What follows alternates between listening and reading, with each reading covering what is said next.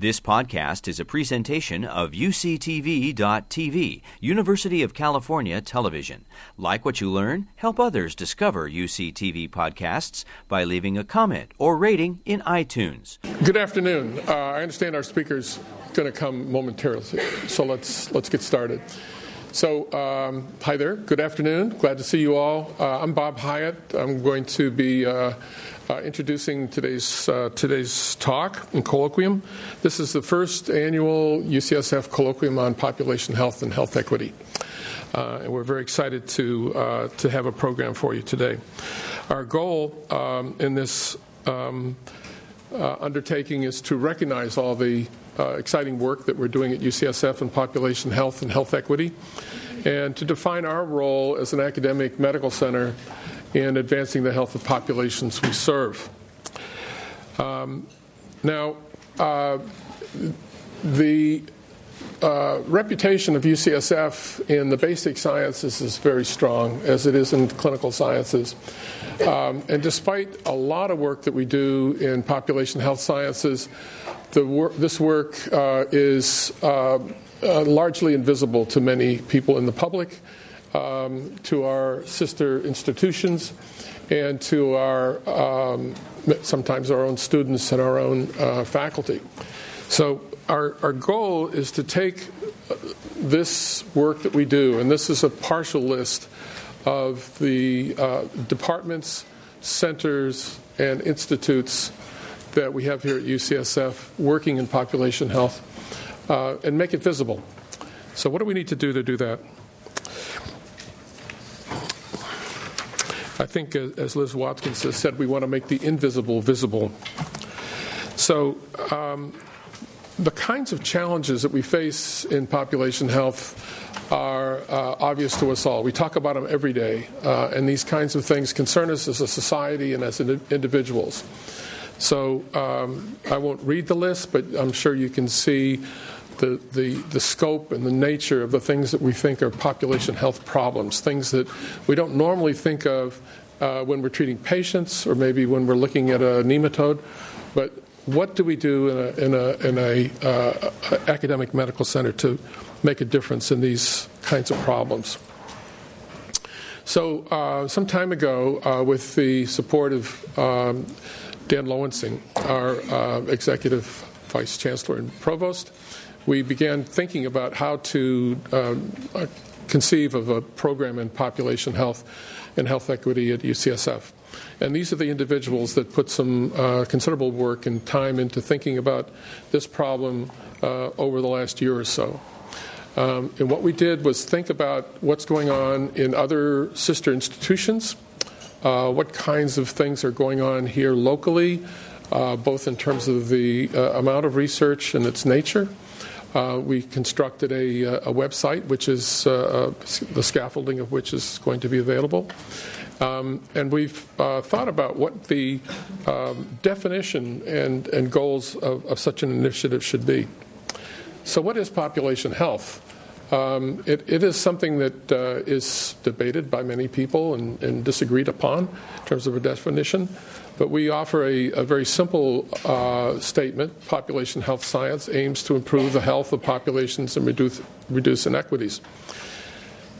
But we also want to say that this is a field of inquiry that includes not just uh, approaches to populations, but uh, multi level uh, understanding of disease from biologic, clinical, and social behavioral sciences. And the um, field really tries to generate knowledge about the distribution and determinants of health and disease. And another unique aspect of it is it frequently draws in uh, other disciplines and others, other sectors in society. So uh, it may be um, um, labor, maybe education, maybe transportation. All of these other aspects of society come into play when we're trying to solve these kind of problems. And we're trying to discover a precise approach to interventions for population health promotion to translate findings into practice and policy. So, uh, our vision, just simply stated, uh, that we offer is the uh, UCSF will generate, apply, and disseminate knowledge needed to reduce inequities and improve the health of populations. And the way we see our mission uh, is to create these synergies across UCSF to enhance our capacity in this area and discover and translate more effective practices and policies to optimize the health of populations. These activities are based on pillars of discovery, training, and translation. So uh, I'm now going to uh, uh, introduce uh, Dan Lowenstein to uh, have some introductory remarks. Um, if you uh, are a tweeter, there's your hashtag. welcome, everybody. hope you enjoy the afternoon.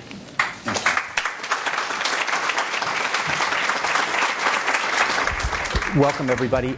Uh, again, my name is Dan Lowenstein, and I serve as your Executive Vice Chancellor and Provost, which basically means I have the position of working with the Chancellor and the rest of the leadership of UCSF to look after the academic mission, the, you know, the, the work that we do to generate new knowledge and to train the next generation. And I was invited to give some introductory remarks because, in part, I've been incredibly enthusiastic about the initiative that. Uh, was catalyzed roughly two years ago when we first met as a group um, and has evolved to, I think, this momentous occasion of the in- inaugural um, symposium on population health and health equity. Now, I have the remarks that were prepared um, to sort of make the statement that the leadership of this uh, great institution truly believes in the work that all of you are involved in and enthusiastic supporter and champion and rah rah. They're all here. But I decided last night to deliver a slightly different, very brief message. And that is that, like everyone here, um, I've devoted myself to a particular area uh, in health and in medicine um, because I am passionate about uh, trying to improve the lives of people who suffer from epilepsy. So that's been my career.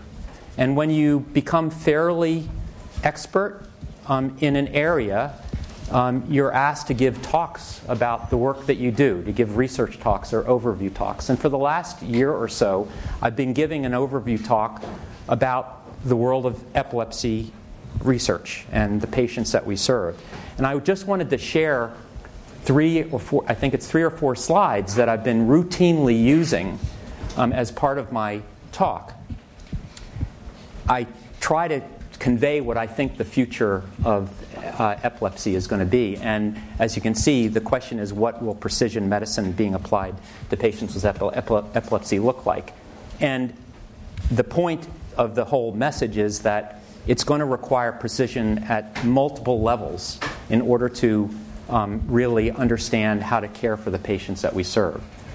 But what's really striking to me is that most of the people in my field still don't have an appreciation for the, the whole notion of a multi level look at the care of, of, of, patients, the needs of patients with epilepsy. And most of you should be quite aware of this. You wouldn't be in in, in the field of population health and health equity if you didn't have an understanding that we have to move away from the sort of Cartesian focus on the, the, um, the smallest uh, uh, part of the biology of disease in order to really advance our understanding. And this network is analogous, of course, to Google Earth where, in order to understand the existence of an individual and what might be happening to them, we really need to have the whole global um, multi layered understanding.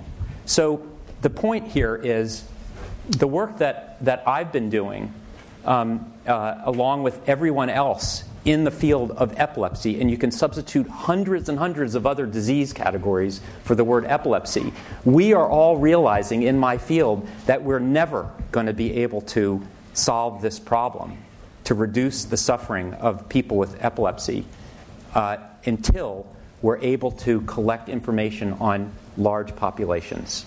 And specifically, um, I've now realized that the work that I've been doing in genetics, I've devoted the last 15 years to trying to figure out, along with hundreds of other people around the world, the genetics of epilepsy. We are stuck because we've been able to figure out the single genes that cause epilepsy that have a Mendelian uh, uh, inheritance but we, we are not going to be able to solve the problem of the vast majority of people suffering from the, this set of disorders without having huge data sets, information on as varied uh, a population as, pop, as possible, tens of millions of people. Similarly, the, the microbiome story. Um, the microbiome story, I think, is arguably one of the most amazing new uh, recognitions of the biology of humans. Um, but the folks doing microbiome work are realizing we're never going to be able to figure out how the microbiome influences an individual without having large data sets on the microbiomes of, again, I'm, I'm sure it's going to be millions of people. And finally, the exposome the, the exposure of, of, of, of, humans to the environment. Again, we can't understand what the meaning is of the exposure to a single individual without having an understanding of what it means for whole populations to be exposed and understand all the different categories and groups of people that are involved. So, uh, this was simply my personal appeal. For those of us who do laboratory work, who are doing sort of more standard genetics work, we are not going to be successful without the efforts that you are all making uh, as it relates to trying to understand um, health at the level of populations and the diversity within the populations. So I'm really, really grateful that you're making this initiative. I guess another way of putting it is the tradition here has always been that the laboratory basic scientists sort of rule the day and they always sort of get their way. My message is that it's very, very clear that this century is going to be, is going to be the century of population health um, because the basic scientists are, are realizing that uh, it's going to take a, a true collaboration in order for us to be successful. So,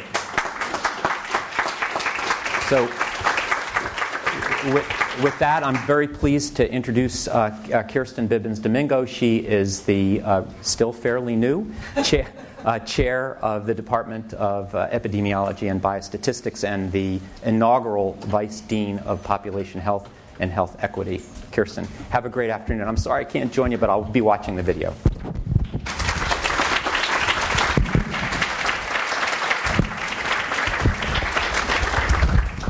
Thank you very much. And uh, I think uh, hearing from our executive vice chancellor, you can see the excitement that uh, many of us have um, about the commitment at the highest level to population health and health equity at our institution. This is obviously, you know, this is not something new for us. We have many in this room who've been doing this work for a long time. And I think what's exciting now is to think about uh, what we can do uh, collectively uh, to have a greater impact in this particular area. Part of my charge at this um, is to, uh, in, in this role, was to actually convene the different groups on campus that are working in population health and health equity. Obviously, you heard from Dr. Hiatt that there's been a lot in the leadership to try to think of what we could do to raise awareness. And I want to let you know probably of three areas areas that um, we're working in now that you're going to hear more about in the next several months. Um, and we want to engage you in those areas as well. One is um, uh, my charge is to think about with others about how we enhance the infrastructure that could help the work that we're all trying to do to do it better. One area we want to invest is in the data infrastructure on this campus. So, the data that many of you already work with or would like to be working with most effectively, how do we make that available to do the population health type of work that we want to do? And what can we do with our own clinical data at UCSF? Health and across UC Health to make it more useful for population health type work across the state of California. That's one area you'll hear more about, and one of my colleagues says, watch out for a survey that's going to be coming in the email, so please respond. Um, the second area is um, really being able to raise the visibility. And so you heard Dr. Hiatt talk about our website and areas that we're going to try to do to connect um, different groups on campus to do this. We have a, a, big opportunity, I think, right now in our capital campaign, which is really focused. One of its grand challenges is partnering for health equity. And I think many are engaged to try to think about how do we highlight the work that we are doing and what we could be doing better, thinking, uh, thinking about what's possible into the future. And then the last area is uh, what we're launching today, which is a, hopefully a series of colloquia to have the discussions with all of you. One of the themes that you'll hear today is what does it mean for an academic medical center like ours, which has many people like uh, Dr. Lowenstein doing uh, scholarly work in genetics? What does it mean for and delivering clinical care? What does it mean for us to do population health? What does it mean for us to have an impact on the health of populations? And so today you will hear from a fabulous speaker who I'll introduce in a moment, but then you'll also hear about um, initiatives that we have on this campus in this area. Um, and then we'll have a discussion at, at the end of the day um, uh, that will include Dr. Galea about um, how we, as an academic medical center, um, along with other academic medical centers, figure out how to contribute in this space. So I know that it's hard for people to take the day off, um, but I hope you will take the day off and engage with us in this conversation. Um, and if you have to leave, please feel free to come back because I think it'll be a, an exciting uh, set of talks that, uh, that we and discussion that we hope you'll participate in. But right now, it gives me great pleasure to introduce our keynote speaker. So, Dr. Sandro Galea is a physician and epidemiologist and leading voice in the emerging field of population health sciences. He was named one of Time magazine's epidemiology innovators and has been listed by Thomson Reuters as one of the world's most influential scientific minds. In his role as Dean of Boston University School of Public Health, Dr. Galea is engaged in shaping the next generation of public health leaders while advancing cutting edge research in key areas like gun violence, urban health, and population health effects of disasters. He has published over 700 academic articles, 13 books, and is a regular contributor to a range of leading publications, including the Boston Globe, Harvard Business Review, Wired, Time, and Fortune. Dr. Galea's latest book, Healthier 50 Thoughts on the Foundations of Population Health is a collection of reflections on contemporary public health challenges and thoughts on the future trajectory of the field. It provides a public health perspective on the most urgent issues of our time, including climate change, inequality, racism, and the well being of LGBT groups. Clifton Leaf, editor in chief of Fortune, has called it the book everyone interested in health should read. Julio Frenk, former health minister of Mexico, called it an intellectual feat. We're so thrilled to have Dr. Galea here with us, and please join me in welcoming him.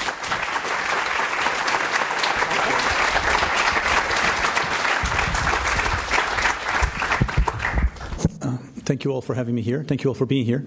You know, when one, one comes, one is invited uh, generously to give talks.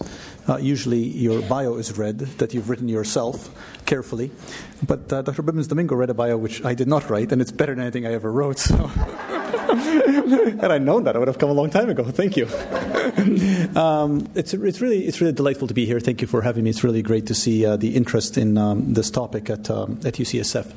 And uh, I, I, was asked by um, uh, Dr. Hiatt to um, talk really about population health science broadly and to try to make the case as to why we need to think about population health science as a, an, an, ineluctable part of understanding the challenges that we face right now. And I thought I would do that by actually talking about three things that I suspect have been on anyone's mind who's interested in health, which is guns, opioids, and obesity. And uh, now I realize it's a bit of an odd mix to talk about guns, opioids, and obesity, but the case I'm going to make is that the, the principles of population health science can allow us to actually think about these three and that there are commonalities that these three epidemics have. Now, I'm going to lean on a lot of my work around population health science, and I will explain what that is in a second. And my expectation is that you will disagree with something, some of what I say, and that's okay. My expectation is that people in the audience will write ever better things about population health science, because as you heard from both uh, Drs. Hiatt and Dr. Domingo, um, the field is emerging. The field is actually fairly new. And uh, I have written some pieces on it. I've written some pieces, and, and if you look at those pieces I've written, they almost always end with, in part, this is a challenge to other scientists to write other pieces, to push our understanding forward, to say that what we're doing is right or not, so we can actually advance our thinking. So, with that framing, I'm going to plunge in. So, let me, let me first of all frame this a little bit by making the case that I actually think that guns, opioids, and obesity are the three epidemics of our time. Now, every time you say something like this, somebody's going to disagree and say, what, what about X? Which is fine, which is okay, but I'll, I'll make the case to why I think these are the three that in the past decade really have correctly grabbed, grabbed our attention. Let me start with uh, opioids. So, this is drug overdose deaths. And let me see if I can actually point. Can I point? Yes, I can point. So this is uh, we're now at about 64,000 deaths from opioids a year. And what I want you to see is that that is higher than the peak of other previous epidemics. So that is higher than the pre- peak of the motor, uh, motor vehicle uh, death epidemic, which was in 1972, higher than the peak of the HIV epidemic, which was in 1995, and certainly higher than the peak of gun epidemic, which was in 1993.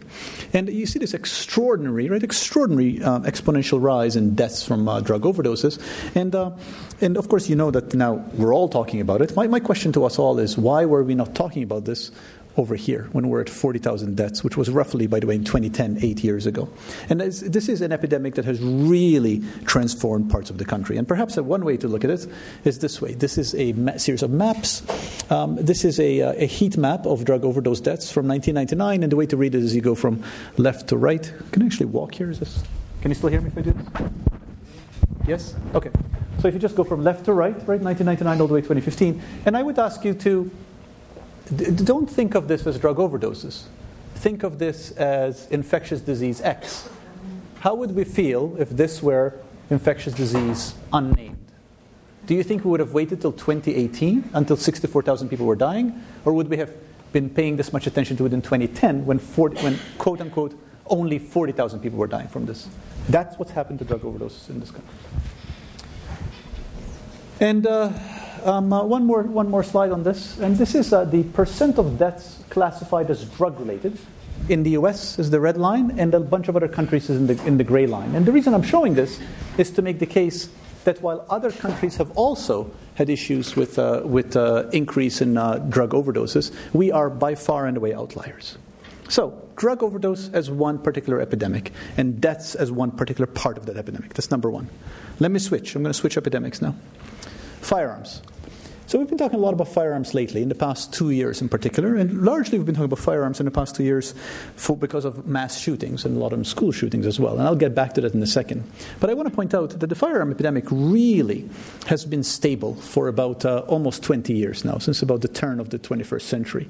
The peak was early in the 90s, as I showed earlier in 1993. But look, since about 1999, we have had roughly the same number of people who've been dying from guns. It's increased in the past two years, since 2016, largely because of of an increase in homicide among young men, particularly young black men.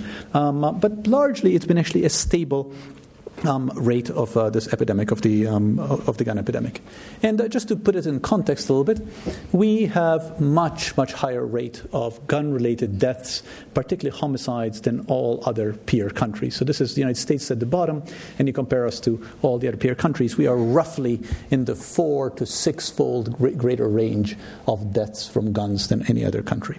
So by any definition of an epidemic, which is something that is typically over the baseline that's expected, this is an epidemic. So there's drugs, that's guns, and now let me talk about obesity. Obesity used to get a lot of attention. Those of you who sort of uh, were in, uh, well in your academic career 10 years ago, you will have remembered everybody used to talk about obesity 10 years ago. Now nobody talks about obesity. Well, you know, we're not really that thinner, so we should actually still think about obesity. And um, um, just, to, just to sort of frame the obesity epidemic, this is, uh, these are slides I suspect you've all seen. These are CDC BRFSS. This is the density of obesity in 1990, which is, um, I guess, almost 30 years ago now. And uh, the darker the colors, the more percent of people in the state who are obese. That's 10, 15%. That goes to 2000, where now you have a bunch of states with 20, 25% people obese. And then you go to 2010, where you have a bunch of states with more than 30% obesity. And the obesity epidemic has had the same spread, really, the same extraordinary spread that we see with an epidemic, which I showed you um, around the um, uh, drug overdose epidemic. So these are three really consequential epidemics. They are three epidemics that have had enormous impact on the health of populations. And they are, in no small part, although not only, contributing to this. So this is, this slide is called, ironically, American exceptionalism. And the way to read this is that um, the um, over the line in the blue is when the difference, the, there was a positive difference in life expectancy in American life expectancy versus other OECD countries, other high income countries. So, all the way until about 1990, right, we actually had higher life expectancy than other OECD countries. And after 1990, we've now had lower life expectancy and getting worse and worse. In fact, in this country. As many of you know, life expectancy took a turn. Um, in 2016, we had the first real reversal in life expectancy in this country since the flu pandemic of 1918, and that carried through in, in uh, 2016, 2017. So we have been losing life expectancy um, uh, in the past, um, roughly in the past 30 years. And the recent paper that just came out shows we actually know what's causing this. We actually know what's causing us to lose life expectancy. This is not a mystery. This is a, this is a very nice paper. And uh, the way to read this is these are the factors that contribute to life expectancy. The way to read this is bars to the right are places where we are gaining life expectancy. And bars to the left are places where we are losing life expectancy. So you see, we're gaining life expectancy in heart disease and uh, malignant neoplasms, etc. But then you look at what we're losing life expectancy on, and we're losing life expectancy in unintentional injuries, Alzheimer's disease, suicide, and then things related to drugs, drug poisoning, opioid involved poisoning. So essentially, we are losing life expectancy in drug related deaths, in injuries, a lot of which, and suicide, a lot of which are due to guns, and then neurological disorder, Alzheimer's, which is in large part due to population aging.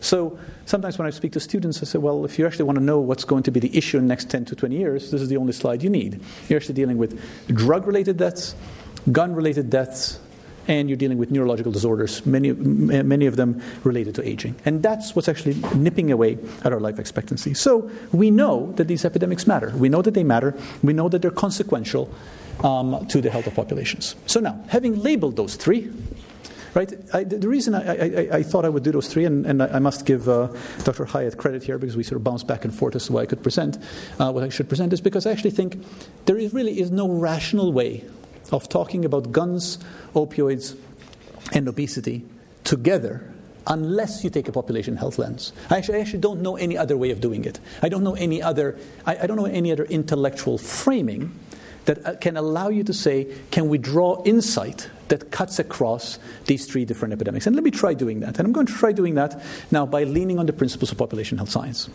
So, first of all, what do they have in common? Well, I've sort of said what they have in common, right? They are important, they cost a lot of money, they're pretty complicated, and they're resistant to simple solutions. If there were simple solutions, we would have figured it out by now. We would have like done it. We would have made us all thin. We would have stopped firearm uh, related injury, and uh, we would have stopped the drug related deaths. Right? So we all accept that that's what's, that's the case. So the question then is, can population health science contribute?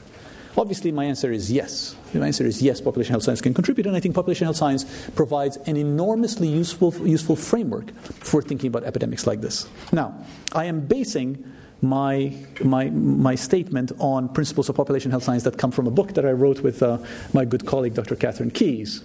So, this is a definition that we used in the book Population Health Science, which actually is pretty complementary to the one that uh, Bob presented, which is ultimately we're studying the conditions that shape health within and across populations and mechanisms through which these conditions manifest as the health of individuals. And if I may editorialize here for a second, we, we, thought very carefully about including mechanisms in this thinking because in no way do we think that if we are interested in the health of populations, that that precludes an interest in discovery science or in the genetic and molecular basis of health and disease. And I, I say this with, with intentionality, recognizing where I am speaking, that uh, this is a place where, um, as you just heard from your provost, uh, there are a lot of world class scientists thinking all the time about the genetic and molecular basis of disease, and that's okay. That does not have to be in contradiction with thinking about the health of populations, but I do think that the health of populations becomes an overriding concern and the discovery science becomes a tool to the end of understanding the health of populations, which I would suggest is frequently the inverse of how we do things in our biomedical research establishment. Now, in this book, we articulate nine principles of population health science, which you can't read, but that's okay. But I'm putting them up here because what I'm going to do now is I'm going to focus on four of them. I'm going to highlight four of these principles, and I'm going to show you how those four pertain across these four epidemics, across guns, opiates, and obesity, by way of showing how principles of population health science ultimately can help us grapple with, understand what might matter when dealing with epidemics like this. And just to be clear, you know, one can look at a book like this as saying, we've said absolutely nothing new. Because if you go back and look carefully at the work of population health scholars, principally the work of Geoffrey Rose that comes before us 25 years before us, you know, a lot of this was in there. And a lot of this has been in there. A lot of people have been writing around pieces of this for about two or three decades. In another respect, what we're doing is actually dramatically new because we're actually saying, putting a stake in the ground and saying this is its own freestanding intellectual area of inquiry, and we should apply it to these big problems. And of course, the truth is somewhere in the middle. So I would encourage anybody who's interested in this to go back, to go back and read some of the canonical works that come long before anything that, that I've ever written on this, that really are the foundations of thinking about the health of populations. So let me start with the first principle population health. Population health is not a dichotomy. It is a continuum. Now, this is actually quite important, and it's important. I was actually reflecting about uh, Provost Lowenstein's comment, and he, was talking about uh, um, his work looking at the at the genetic basis of epilepsy, and you know, he said a couple of interesting things. Uh, he also said he's watching, so if he's watching, uh, he can uh, tweet a, a, question to me. Um, uh, the um, you know, he said the, the, the, hunt, the hunt for, uh, for Mendelian genetic transmission of epilepsy has come to a halt, recognizing that ultimately this is, a, this is not a, a, a single, uh, simple, uh, common mutation uh, origin for epilepsy. And, uh, and that has now moved to a much more, much more holistic view of the complexity of the production of epilepsy. Now, I, I would argue that's true actually for any number of diseases that we think of as being genetically determined. But I would argue that the other side of the equation, is that our habit of thinking of disease as dichotomous is in and of itself an oversimplification. It's not simply on the exposure side, it's also on the outcome side. Now, this is actually very easy to show. It's very easy to show when you deal with things like obesity. So let's deal with obesity. So this is a very simple population curve of obesity. You have body mass index at the bottom. So all I'm showing you here, this is body mass index, and this is number of people. So you have you know, the model uh, in this population is uh, people with a BMI of about 23, 24. Now, what percent of the population is obese? Well, what we do with that is we take a line, draw a line at 30, and uh, say if you're over 30, you're obese. That, of course, hides the population behind it. Because if I cut off a line at 30, I'm, you're missing the fact that actually most of this population is actually doing just fine. But contrast with this, where now I'm drawing a line at 30, and there's that population, but then now you have the other population where a whole bunch of it is not over 30, but still has very high BMI, right? So you have multiple different manifestations of the distribution of health within population. So I go back to the definition of population health science, which is we're concerned with the distribution of health within populations, and that distribution of health tells us a lot about populations and can guide how we may want to act. And if we do not pay attention to distribution of health, we may intervene in quite different ways. Now, that's obesity. Now, you're all saying, okay, obesity, we all know BMI, that's fine. What about other things? What about guns? What about guns? Well, what has the national conversation on guns been about? Well, national conversation on guns has been about those of us dying from guns, right? About gun deaths. Was gun deaths what we should be worried about? Well, if we're actually going to be worried about the net number of firearm injury, gun deaths are, in some respects, a small proportion of our problem. This is uh, from um, probably the best data out there about national burden of firearm injury. Only about one third of gun injuries are fatal. Two thirds of gun injuries are non fatal. From those two thirds, half of them actually are hospitalized, and the other half are not hospitalized. The non hospitalized are typically injuries to the extremities that are mild. The ones that are hospitalized, there are papers that have just been published that show that the accrued cost, both the medical cost and the financial cost of uh, gun related injuries as hospitalized, are worse, for example, than other injuries like motor vehicle accidents. So once you stop thinking of guns as having a dichotomous outcome, dead, not dead, all of a sudden you realize that this is a bigger part of the problem. When I wrote a, uh, a commentary in the Boston Globe actually about this particular issue, um, I was targeted quite vehemently by the NRA um, because I dared raise this issue. Um, because they're right, actually, they're right to target anybody who says this, because this, in many respects, is a bigger problem than gun deaths, right? So, it's not dichotomy, it's a continuum. We have gun, gun related injuries. And in fact, when you look over time, remember how I showed you that uh, number of firearm deaths have been stable since 2000? Not so with non fatal. Non fatal has actually been going up since 2000. And if you look at where the growing burden of injury is, it is actually non fatal um, homicide attempts. So this is um, this is from a paper that our group published, and uh, see this this is homicide. This right here is uh, the increase in homicide, which is driven largely by non-fatal homicide attempts. You have very, very few uh, non-fatal suicides, by the way, because one of the one of the problems, one of the reasons that um, guns are such a problem from hell is that um, the uh, chances of killing yourself if you try to kill yourself with a gun is very, very high. It's over 95 percent. But homicide is a different matter altogether. So you actually can have, um, we have in this country a stable overall epidemic in terms of firearm deaths, but an increasing epidemic in terms of non fatal firearm injuries. And that's been the case since roughly for about the past 20 years. So, principle one if we're going to think about health, we should think of it as a continuum. That's true for obesity, that's true for guns. And now let me um, conclude this principle by again going back to obesity. So, this is um, cholesterol, which is, of course, one of the uh, consequences of obesity. And what I'm showing you here are two population curves. One population curve is um, uh, people with heart disease, that's the dotted line. The other one is people without heart disease, that's the black line. These are data from the Framingham study, which is run by the school that I have the privilege of leading right now. Um, uh, and the reason I'm showing you this is because I ask you the question to say, what, um, what do you see when you look at those curves? They look roughly alike, don't they? Yeah. Now, this is Framingham data. As everybody here probably knows, Framingham data are the data from where we got the, uh, the cholesterol Framingham risk equation, which ultimately was the, the important risk equation to say cholesterol is a risk factor for heart disease. But these are data where it came from. But how, how could we have all of a sudden got ourselves thinking that cholesterol is bad when the two curves are nearly exactly the same? Well, the reason we did that is because we did this. It's because we drew a line. And if you draw a line and you calculate people with heart disease, without heart disease, um, to the right of the line, to the left of the line, you come up with a 2 by 2 table on the right, and you come up with an A times D divided by B times C. And what everybody can see is AD is bigger than BC, which gives you an odds ratio of more than 1, which means we call it a risk factor. Right? So even our fundamental thinking that underlies us thinking about things like cholesterol being a risk factor ultimately is informed by a dichotomous understanding when we should, in fact, be thinking as a continuum. And of course, it is data that came out from the West Coast that actually said, well, what is our typical risk factor thinking? How does that translate into meaningful population level change? And uh, just to, usually I ask the audience this question, but I'll spare you since it's after lunch. You need about an odds ratio of about 350 to get separation of curves in populations.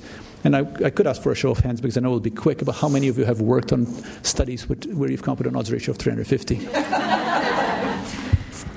Okay, so principle A we should think of health as a continuum. And that has implications for these epidemics. That if we think of them, think of the obesity epidemic, we think of the firearm epidemic, as continua, we think of a different set of outcomes and as a result of a different potential set of interventions. That's principle one. Now then we move to principle five. Principle five Small changes in ubiquitous causes may result in more changes in healthy populations than large change in rare causes. Now, this is important. It's important because most of us spend a lot of our time, a lot of our career, thinking about rare causes that result in, um, in a larger odds ratio. So I'll start with a metaphor. This is a metaphor from the book. You know, because I currently serve as dean, I don't have much time. So um, I. Uh, I don't have pets, but I have pet goldfish. Um, uh, I love my goldfish. And uh, this, the story is very simple. I want my goldfish to be healthy, so I get them goldfish doctors when they're sick. I tell them to exercise, run, you know, swim around their pool clockwise and counterclockwise every day so they stay healthy. I tell them not to eat too much when I feed them little flaky food, and I tell them when they have goldfish relations to have safe goldfish sex. Um, um, and one day, I mean, all those are risk factors, right? Obesity, walking, etc. Then one day my goldfish die. And I say, why do they die? Well, they die because I forgot to change their water. And if you forget to change the water, it doesn't matter how much they exercise, whether they have safe sex or not, they're still going to die. The metaphor is obvious that we should pay attention to ubiquitous causes. Now, is this true? Do we, should we pay attention to ubiquitous causes? Do we forget about ubiquitous causes? You're all sitting there saying, ah, that's ridiculous, just a story. Of course we pay attention to ubiquitous causes. Do we? Well, not really. Um, uh, this is the uh, crack baby epidemic epidemic, or uh, you know also the epidemic of funding around uh, cocaine uh, babies, and this, the, um, this was in the late 80s, and uh, you know a lot of this came from a concern that, that uh, babies of mothers who used cocaine during gestation were going to be neurologically damaged for life until um, studies came out that showed that that was not the case. This is from one study that came out looking at the Peabody Picture Vocabulary Test. The gray bars are children of mothers with gestational cocaine exposure. The white bars are children of mothers without GCE, showing essentially no change change whatsoever. So, after more studies, another decade of studies, it was, it was a good period for uh, substance use epidemiologists. Um, um, we found that uh, what was really going on wasn't the gestational cocaine, because gestational cocaine was indeed a high risk factor, but what was really going on ultimately was this it was environmental stimulation. That the, that the, but the so called crack babies were almost universally born to really poor mothers in terrible environments, and it was those terrible environments that really were mattering for child development, not so much the isolation of the gestational cocaine exposure itself. So, the ubiquitous cause in this case, which was poverty and uh, socioeconomic deprivation, mattered much more than the high risk factor cause, which was the gestational cocaine exposure, um, that did not matter in the long term. Now, let me go back to epidemics at hand. So, what does this matter in epidemics at hand? Well, we can start with the opioid epidemic. The opioid epidemic really is three epidemics in one. The opioid epidemic was first an epidemic of physician overprescribing. There was use of, um, of uh, medically prescribed but non, non-medically used uh, prescription opioids. Then it became an epidemic of heroin use as heroin became cheaper and cheaper. And then it became an epidemic of uh, synthetic opioids. We're now in the epidemic of synthetic opioids. And uh, this is just gives you an example. In 15, 16, just in the past three years, look at this enormous, enormous increase in synthetic opioids. It's now the game is all about synthetic opioids. It's all about fentanyl. That's the game. That is the that is the ubiquitous driver of this epidemic right now. I'll show you one more slide on this. This is uh, heroin and fentanyl. Look at prescription opioids. See, they weren't up, and now they've been going down for about the past seven years. See this? So prescription opioids have been actually going down for about the past seven years, as a number of things that we've been doing, including physician monitoring programs, have been working. They've actually been working, they're becoming more and more effective. But the ubiquitous cause is heroin and fentanyl. Now, the reason this is such a challenge is because the public narrative, as well as the scientific narrative, hasn't really caught up. Right, we're, we're, we're, still we're, we're behind. We're like seven, seven, eight years behind in this. Now, that makes sense, right? It makes sense. It's actually hard to turn narratives around. But the, the reason that I actually think a population health lens helps here is because if we keep our eye on the prize and keep asking ourselves all the time, what are, what are the ubiquitous forces? What are the factors that are going to cause a large result, a substantial change in the whole population? Um, that is ultimately what we should be tackling. And really, in terms of efforts to mitigate the opioid epidemic, this is where we should be focusing on right now. That's the opioid epidemic. Let me switch epidemics. Let me go to guns. What is the ubiquitous cause in the context of the, of, uh, the firearm epidemic? Anybody? Yeah, guns. Guns. guns. Now, now you know, you, I know you're laughing, but, but is, that, is that accepted in public conversation? No, like like like like this is this. So there's about one gun for, for every American. Um, um, this is my favorite slide on this. This is actually from um, an online magazine because I like the title. Americans own a ridiculous number of guns, which I sort of like.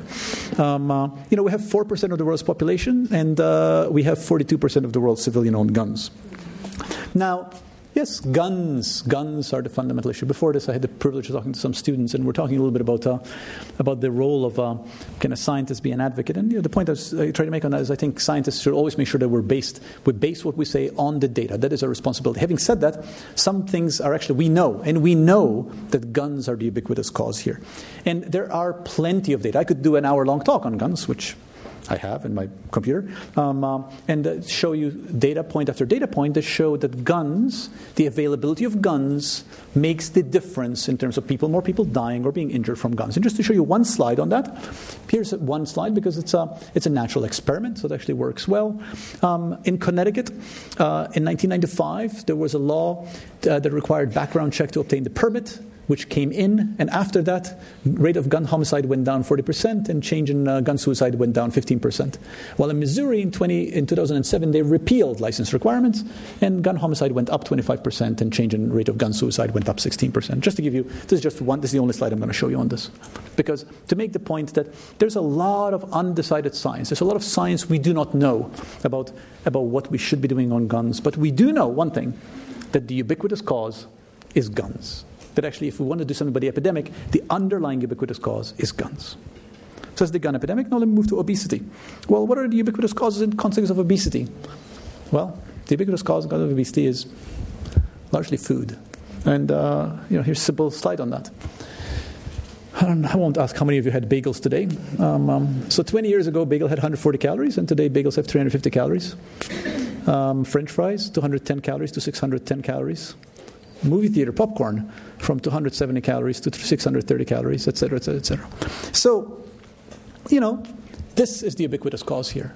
And unless we tackle the underlying fundamental issue, which is availability of food and why this is, unless we tackle with the commercial determinants that result in the availability of calorie dense, nutrient poor foods, unless we tackle the forces that result in that, we're not going to solve the obesity epidemic. Now, I go back to what I said at the beginning.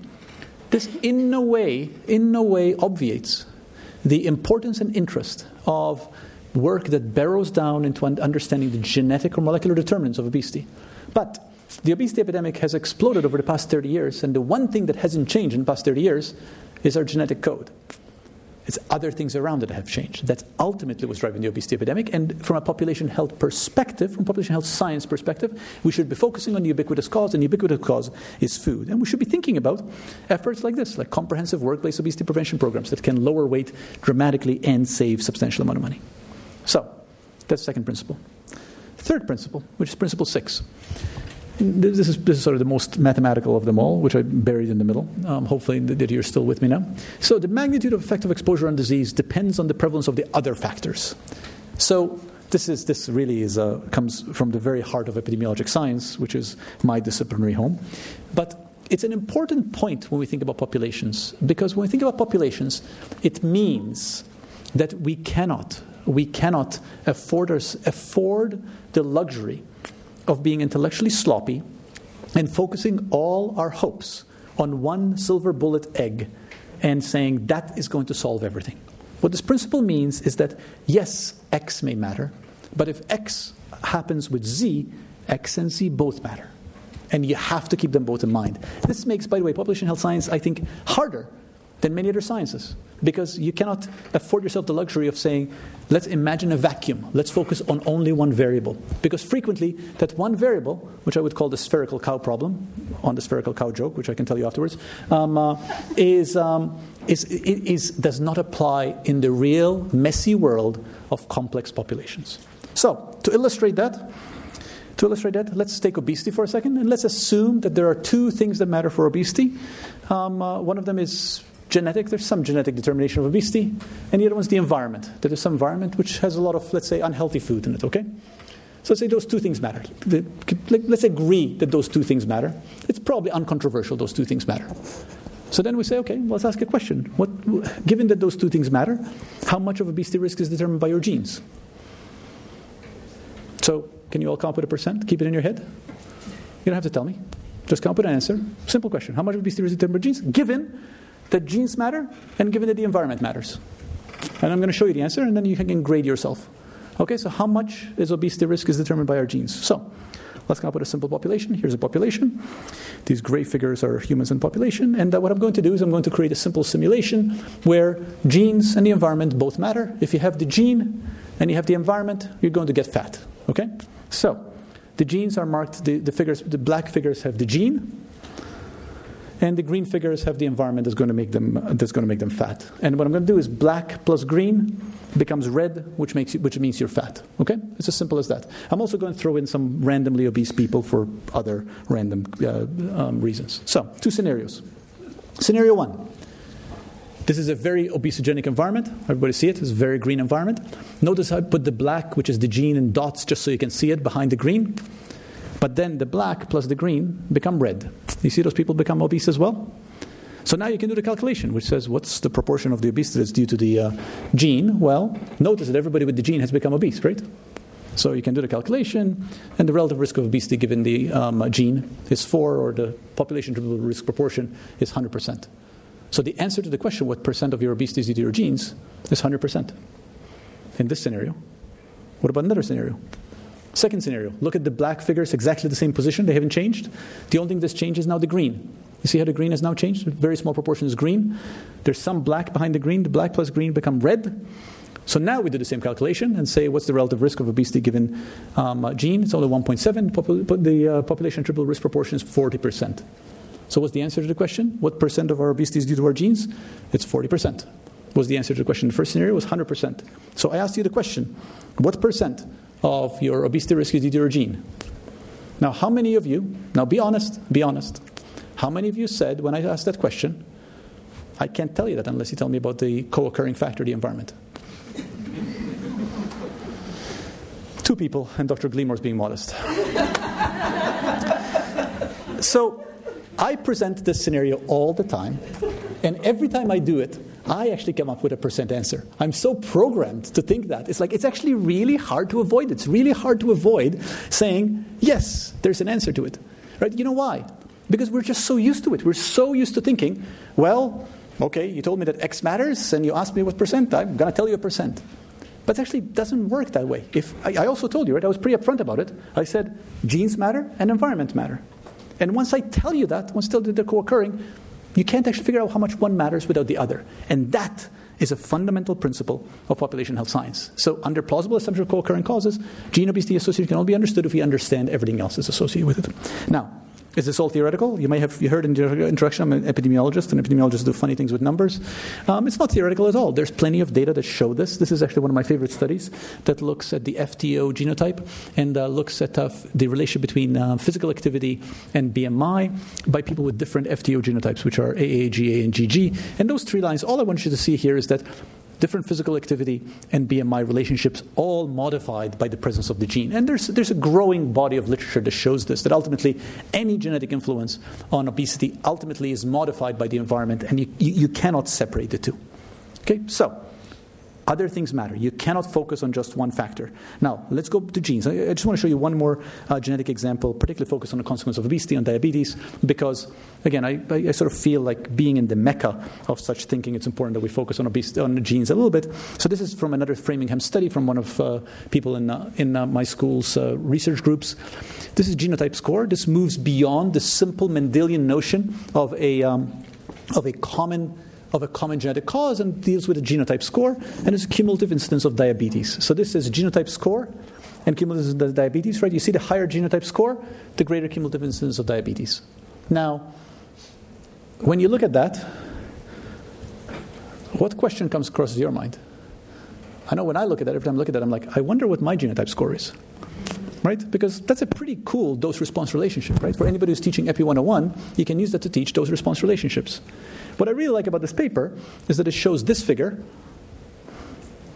and also shows that figure. So now those are the population curves of diabetes and no diabetes. Now, do you really care to know about your genotype score? Now, does genotype score not matter? Yes, it does matter. It doesn't say genotype score doesn't matter, but the reason that these two slides are both true is simply because of the other co occurring factors that ultimately determine obesity.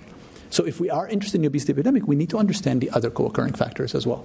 And we cannot, unfortunately, we cannot simplify and focus on only one exposure. That's obesity. Let me just switch it for a second to opioids. What are the co occurring factors in opioids? I already talked about ubiquitous factors. I already talked about things like fentanyl. What are the co occurring factors that we can't escape? Well, how about treatment? How about availability of treatment? And how about our attitude towards treatment? Are these important co occurring factors? Well, this is um, receipt of substance use treatment by specialists in the country, uh, people who are age 12 or older who need treatment. Only about 10% of people actually get treated by specialists who could benefit from it in this country. Only 10%. Name one other disorder. Name one other disorder where 10% of people get the treatment they should be getting. Think, for, for, don't think of it as substance use. Think of it as infectious disease. That's too easy. I already talked about that. Think of it as an orthopedic disorder right? Where only 10% of people get the treatment they need. It's, it's actually it's, it's astonishing that we allow that to happen. Now, why is that? You're saying, well, it's because doctors are callous bastards. It's because doctors. no, well, that may be true, but as I say that as, as one. Um, um, but it's actually not just that, because look at this perceiving need for treatment. Only 5% of people who actually could benefit from treatment could perceive a need for treatment. In fact, that 10% get treatment is a miracle. In fact, twice as many people are getting treatment as people perceive need for treatment. Now, why is that? Why the discrepancy? Well, it's because actually people are pushed into treatment by providers and by their family members. Right? So we are living, again, think of this as an orthopedic disorder where people have a disorder and only 5% of those who could benefit from treatment think that they actually need treatment. Like it's, it's actually inconceivable. So we have the opioid epidemic that is happening. There's a ubiquitous cause, there's a series of shifting ubiquitous causes, but that's overlaid on underlying causes which are poor availability of treatment and our collective our collective non-understanding of what it is that ultimately could benefit from treatment. That's the third principle. Let me move on to the fourth and last principle for today.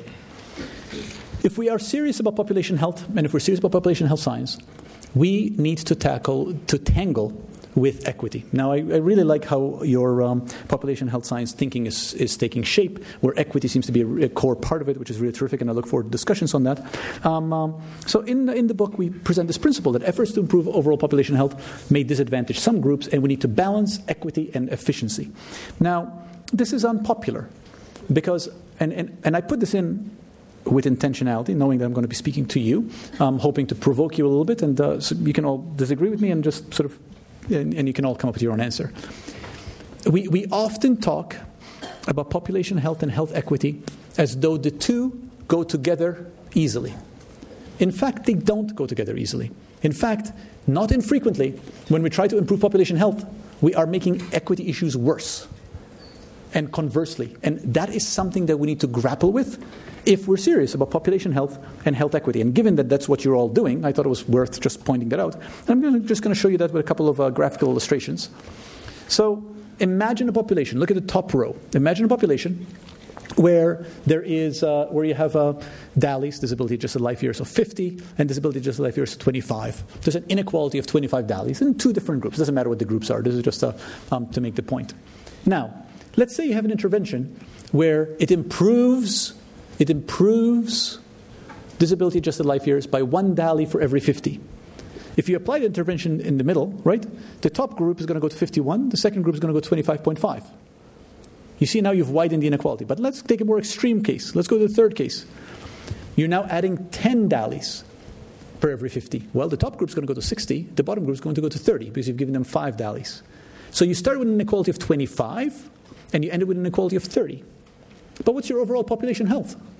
Look at the top group. Let's say the two groups are equal in size. Your overall population health is 37.5, the average of 50 and 25. Look at the next set. The average now is the average of 30 and 60, which is 45. So you've improved your population health and you've widened your inequality. Now, this is not always the case, it's frequently the case, and it's in particular the case when we do not pay attention as to when our interventions um, where they're going and who they're benefiting. Because most of the time, interventions go and they benefit groups with high underlying foundational positive factors, high underlying socioeconomic position. So, it's before the intervention, if you have something equal, you give an intervention, and it typically goes to the people who already have more resources. And this is very much the case. And it's also the case around these epidemics that we're talking about. Let me go back to firearms. Firearms. This is now the, the outrage that was provoked by Parkland, which was very appropriate outrage. And uh, this was something that you heard about, and you saw a lot of people um, uh, talking about this. And how many times in the press, when you read about this, how many times did you read that firearms is disproportionately a black America problem? How often did you read that around Parkland? Never, right? There are the data. Their data. This is the red line is black, the blue line is white, the green line is other race. Um, the fatal firearm fate, uh, rate is twice as high among blacks as it is among whites. The increase in the past two years is specifically among blacks as it is among whites. Right? So this is now we are moving to a world where, with some luck and with a change in federal administration, there might be movement on firearms. To what extent is that going to result in a widening of health gaps? Now, I'm not saying that that may not be acceptable. I'm just saying that this is something that we need to be aware of and we need to grapple with. What is it that has gotten our attention on firearms? It's mass shootings, right? Mass shootings is what, what's gotten our attention. Well, mass shootings, do they matter? They account for about 2%, 1 to 2% of annual gun deaths. That's where mass shootings uh, um, uh, account for. But they have been useful, they've been galvanizing. Are mass shootings you're saying to me, well, okay, you said um, firearms are really a black America problem, at least twice as much as uh, white America. Maybe mass shootings are the reason that we're paying attention to this. Mass shootings really are sort of a, are different on races. Not true, actually. Mass shootings are twice as likely to be among black schools than they are among white schools. How many of you have heard that in the media? Like hardly ever, right? So, so the point is that we are heading towards maybe a population health solution to this particular epidemic, and we are moving there blindly towards the health equity implications of what we're doing. And again, this is something that I think population health science can and should bring to the table. And the challenge I would make to you all as you're thinking about population health science is to say, if not your job, then whose job is it? Right? It is the job of those of us in academic population health to make these points. It's the job of those in population health to say we should think about health as a continuum. We should think about the forces that are ubiquitous that really make a difference. We should think about the complexity of causes that make a difference. And we should recognize that population health improvement has equity implications. It is our job to make these points, and it falls to us in population health to make points. If we don't, nobody else will. So let me wrap up. Let me come back to the three epidemics. So I start off with some characteristics of the three epidemics, and I'll go to other characteristics. You know, these are people interaction with each other. They have feedback. They're nonlinear. They depend on history. There's a lot of trade-offs in trying to make one thing better uh, versus another. There's causes and effects separated by time and space. These are all classic characteristics of these epidemics. And just to go to the obesity epidemic, just uh, by way of conclusion, this is one simple causal diagram of the obesity epidemic. This comes from the Foresight Group in London, which is pretty complicated, right? And sort of makes the point I was making. There's a whole bunch of factors that are involved. Um, uh, when you see something like this, you're like, geez, like, what do we do about this? Well, the, the, the only challenge is that this is actually a small part of that. That's really the, uh, um, the issue. So, um, the reason I'm showing you this is because these definitions, these characteristics, are really classic definitions of complex population systems. Um, these are complex population systems that we're dealing with, and I think the principles of population health science can help, help, can help cut through some of this. Can, they can help cut through and help us sort out this enormous complexity. Now, you know, we're at a stage, I think, in population health thinking where we've come far, and it's good that we've come far, and there's been methodological work in sort of in quantitative population health science slash epidemiology around trying to adopt complex systems methods to this. I'm not sure, I'm not sure what the right methods are, but I do feel pretty confident that we need a lens that organizes our thinking around some principles of population health. Whether they're these principles or not, or whether you all will write several papers and books that say these principles are wrong, here are the better principles, that's fine. I actually think that's the stage we're at in the field, where we actually need to have that kind of argument to move us forward. You know, the field of population health ultimately comes from sort of from the counting in health, which is thousands of years old, but really in an organized fashion is about 150, 175 years old. And public health, which is the operational arm of population health, is the founding myth is of course of John Snow. John Snow who removed the pump handle and saved the day by stopping the cholera epidemic, right? Because now that is beautiful. That is the, that is the heart of the simple single intervention. You remove the pump handle, everything gets better, except for the fact that that's the um, epidemic curve, and that's where John Snow intervened.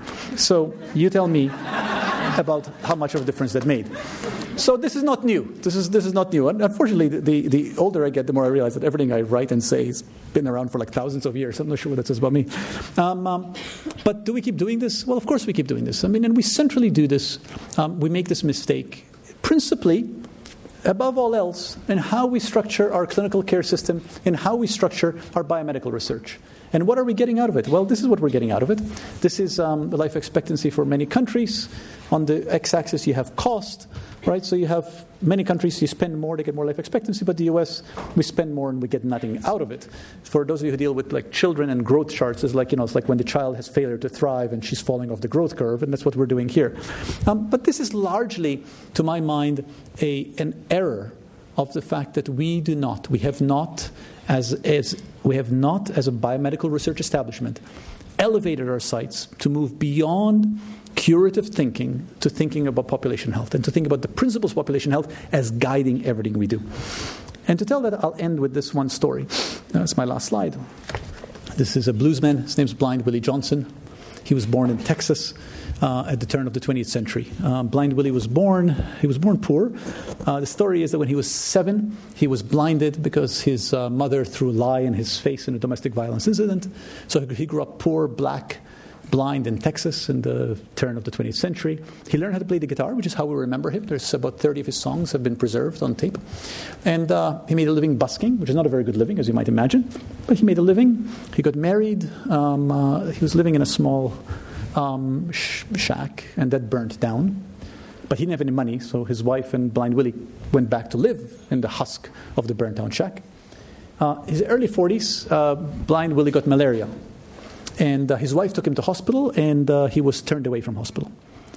It's not clear if he was turned away because he was poor, because he was blind, or because he was black. And then he died. Then Blind Willie died. Now, the question is very simple What killed Blind Willie Johnson? Well, what killed him was malaria. There's sort of no argument. Killed malaria. Had he taken chloroquine, had he been given some drug for malaria, he would have lived. But the reason I tell that story it's because Blind Willie Johnson is the story of population health. Because, yes, it was malaria that killed him that day, but ultimately his life was a consequence of generations of racial inequities. It was a consequence of homelessness. It was a consequence of poverty. It was a consequence of, uh, of uh, domestic violence. It was, a con- it was a consequence of poorly structured system that could turn people away at the door.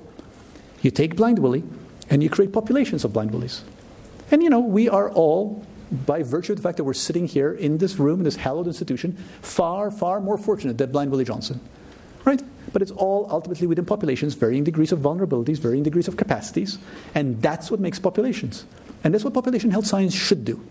Good population health science should help us grapple with this multiplicity of competing uh, causes, competing forces, some visible, some invisible, that generate the distributions of health in populations, going back to my definition, and that help us understand the mechanisms through which those forces become health. And I think if we do that, we can bring logic and reason to such disparate uh, forces as guns, obesity, and opioids so that we can actually help guide efforts to improvement.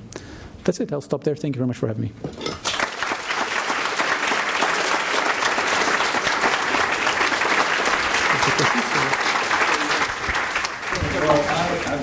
Dr. Glantz. Obesity now, and even we're getting it. I'm glad I didn't put tobacco on there because uh, then I would have been in trouble. you left off one important thing in your list nine, I think it was. Things. Yes, sir. And, and it's that there are that unlike most infectious diseases, there are corporate interests who are making a lot of money causing these diseases. And I mean, I think, for example, there's a pretty strong consensus that pharma is who transformed the the, uh, the, the, the, opioid epidemic. Um, it's the food industry that's making more obesogenic foods because they're more profitable. And the and and so I, I really think you have to realize there's a there there are active intelligent forces pushing these epidemics. And, and that was, I think, uh, you know, something that needs to also be part of. I agree with everything else you said. well, then I should I should quit now while I'm ahead. Um, uh, so, so the only reason I bring this up is because I, I, I don't disagree. Um, we actually, I just had a paper that just came out a couple of weeks ago in Globalization and Health, which is a, based on Lukes' Power Framework, how to think about corporate practices and health, and uh, it addresses some of this. But actually, I don't think it's miss, I don't think it's missing here, Dr. Glantz. I actually think that uh, this actually would get fall under number five. I actually think that, uh, that that there is a compelling argument to be made that for a number of these forces, these the the uh, corporate practices and the forces that create the corporate incentive structure are part of these ubiquitous forces. So I actually think that uh, when uh, Dr. Hiatt made the introduction, he, I, I, do think the two most important conceptual shifts that underlie population health are a multi-level frame and a life course frame. And when you think that way, then you inevitably end up having to tangle with corporate influences. So I don't, I don't disagree. Well, I just, not to argue too much, but actually, I agree with number five as stated but I think it's really important to be explicit that there are major forces that have strong motivations to cause disease. And in fact, almost all of the non-communicable diseases are being made worse by these by corporate influence. So we have a room full of witnesses and on camera that Dr. Glantz is going to write a paper that is about how uh, corporate practices fit in with a population health science framework. I would look forward to reading that. You see, this was my challenge. It was my challenge for people to do more of this. Um, gentleman here and then over there. Yeah, and this dovetails with Dan's comments um, and your response as well. So I'm Dean Schillinger. I'm study health communication, and I think you very eloquently showed how a multi-level approach or, and socio-ecological model is what population health can contribute to this discussion. I, I struggle with the question of how can we communicate what the socio-ecological model is, what the multi-level framework means to the average voting mm-hmm. American or across the globe in such a way um, that they understand it, they don't see it as a political stance to be for or against, and so that we can really change the conversation around these major epidemics. Do you have any mm. any thoughts on what seems mm. to hmm. work with various stakeholders? Obviously, you have an audience of people who who agree with you, um, but uh, we are only so powerful. Yeah. Yeah, it's a it's a great question. Um, probably the closest I've come to writing about this is I have a piece came out in uh, Milbank uh, a few months ago called Unhe- An Unhealthy Mismatch. And the, the, mismatch that I identify in it is the mismatch between we say we care about health, but we don't really care about population health. And I argue that there are two causes for that. Cause A is our science. I'll leave that aside. But cause B is our narrative, which is what you're getting at. So I try to sort of go into a little bit why I think this is. And I, I, I I think it's complicated, but I think largely we have been not very good at telling population health stories. And, the, and the, the health narrative, and I'm choosing my words carefully here, in this country, globally, but let's focus on this country, is exclusively really exclusively driven by a curative, curative or self improvement narrative. Right. Those are the only two narratives that exist. And uh, so I actually think we have done a terrible job of giving a population health narrative that can work with multiple, with multiple audiences. Now, you, you ask me what I think works multiple audiences. I'm not sure. I, am not, to be honest with you, I'm actually not sure I'm the best vector for that message. I think there are people out there in this group, presumably, who are better than I am at that. But I, I do feel pretty strongly that we need a population health narrative. We need a population health narrative to start building to counter to really there's drops in the bucket. Um, Dr. Bibbins-Domingo mentioned my last book, which was Healthier 50,000 Foundation Population Health, which was an interesting book. It was an academic book, really. It was 50 essays meant for academics. But it, it resonated far beyond academics, a little bit to my pleasant surprise, um, which gets me to feel like there's, there, there's eagerness out there. There are, there are people out there who want to hear these narratives. So this is, a, this is a challenge to all of us to come up with better narratives. In your you go ahead, and then we'll go over there. In your thinking uh, about the ubiquitous causes, how do you calculate in wealth disparity and the continuing and growing wealth yeah. disparity? Yeah, the um, actually, if I gave a, a sort of a, a, more quantitative talk, which I've done with this, I actually use a um, an income heterogeneity a numeric example um, on that because I actually do think that uh, income heterogeneity, and I'm using I'm using the term income heterogeneity with intentionality because I think other terms tend to have much more political meaning. So I'm trying to be I'm, I'm just trying to be descriptive. Um, I think it's hard to avoid that in this country, given where, where things are at right now. It's hard to avoid the foundational role of income gaps and even larger than that, wealth gaps. It's hard to avoid the fact that half the country essentially has its health indicators by any measure getting worse and worse as their as their post-tax income and share of the national resources have been going down, owning absolutely no no equity, while you know, the, the, the, current economic success is being trumpeted as an increase in the stock market. Half the country doesn't affected by that. So we are at an inflection point, the likes of which we have not seen since the late 80s.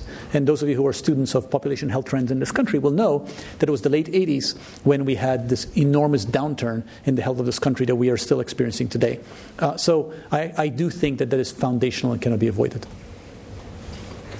Actually, in your number eight, there you made a comment as you're speaking about this question about equity versus efficiency. And I'm curious how you would, what you would say to the question about why we're having a question about the discussion on equity in the first place.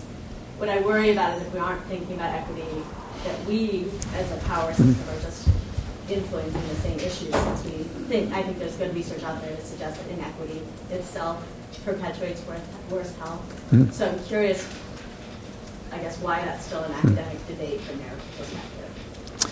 Let me understand the question as to why it's even a debate whether equity matters. Shouldn't be at the core. So you oh, I see. I see. Well, well, well. Let's let's let's take a concrete example. Okay. Suppose you are you're the health uh, health commissioner for a small town. Okay. And uh, and your colonoscopy screen rate is fifty percent, and the mayor, whose spouse died from colon cancer, she says to you. it really matters to me. I'm an election platform. I want you to increase the colonoscopy screen rate from 50% to 60%, right? So, okay, you have to do that. Well, what are you going to do? You know, you, you do a massive health education campaign and you increase colonoscopy screen rates from 50% to 60%. Now, what's likely to have happened when you did that? Well, you likely took people who are in higher socioeconomic position and you took them up to 70% and you left everybody else behind. So, I actually think that the reason I'm showing that a concrete example is because I actually think that while in the academic discourse, there is there's abundant literature on the clarity of the moral argument against health inequities, you know, going back decades and decades.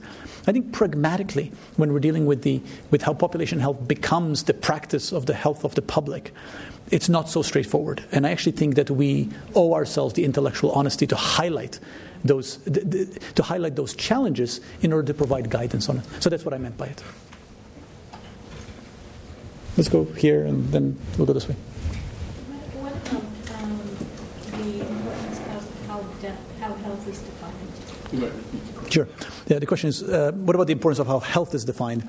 Yeah, that's actually a very good. Uh, that's a very good point. Um, uh, yeah, we're, we're, we, we don't do a good job of that in the principles. Uh, you know, I would probably subsume it under number one, but but in a fairly narrow way. I, I, think there's a broader there's a broader point to be made that population health should grapple with um, around you know the classic WHO definition. WHO Constitution health is a is a state of complete you know absence of disease, uh, complete physical and mental well-being.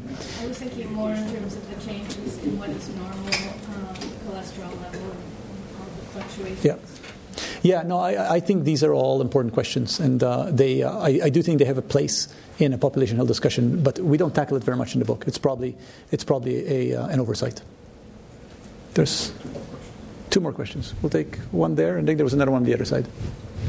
Uh, I appreciate the notion of needing a new population health narrative, but we actually had that population health narrative. It's called vaccination, and sanitation. Mm-hmm. We did extraordinarily well. We basically turned ubiquitous factors into non-factors for quite a bit of time. However, that has clearly been eroded. There was a Supreme Court decision that focused and targeted population health in 1905. It barely exists now because of all the waivers and all of the, uh, shall I say, hoopla around this notion of vaccination.